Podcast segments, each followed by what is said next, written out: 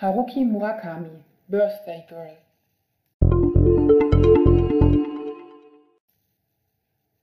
Eine junge Frau hat Geburtstag.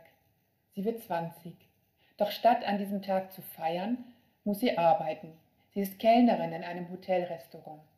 Und um Punkt 20 Uhr schiebt sie den Wagen mit Hühnchen und Gemüse vor das Zimmer 604. Dort wohnt der Besitzer des Hauses, den sie und ihre Kollegen noch nie gesehen haben. Es öffnet ihr ein kleiner, älterer, sehr gepflegter Herr, der sie wieder erwarten hineinbittet.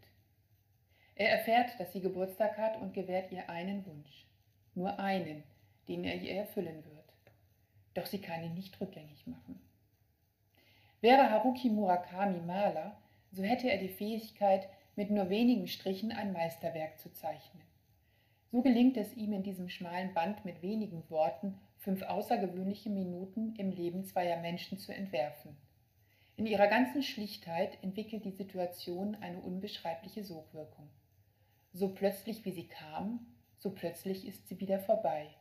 Die Tür ist zu und das Geschehen schwebt im Raum, sanft nachklingend. Es ist großartig, dass der Verlag entschied, dieser zauberhaften Geschichte auch einen würdigen Rahmen zu geben.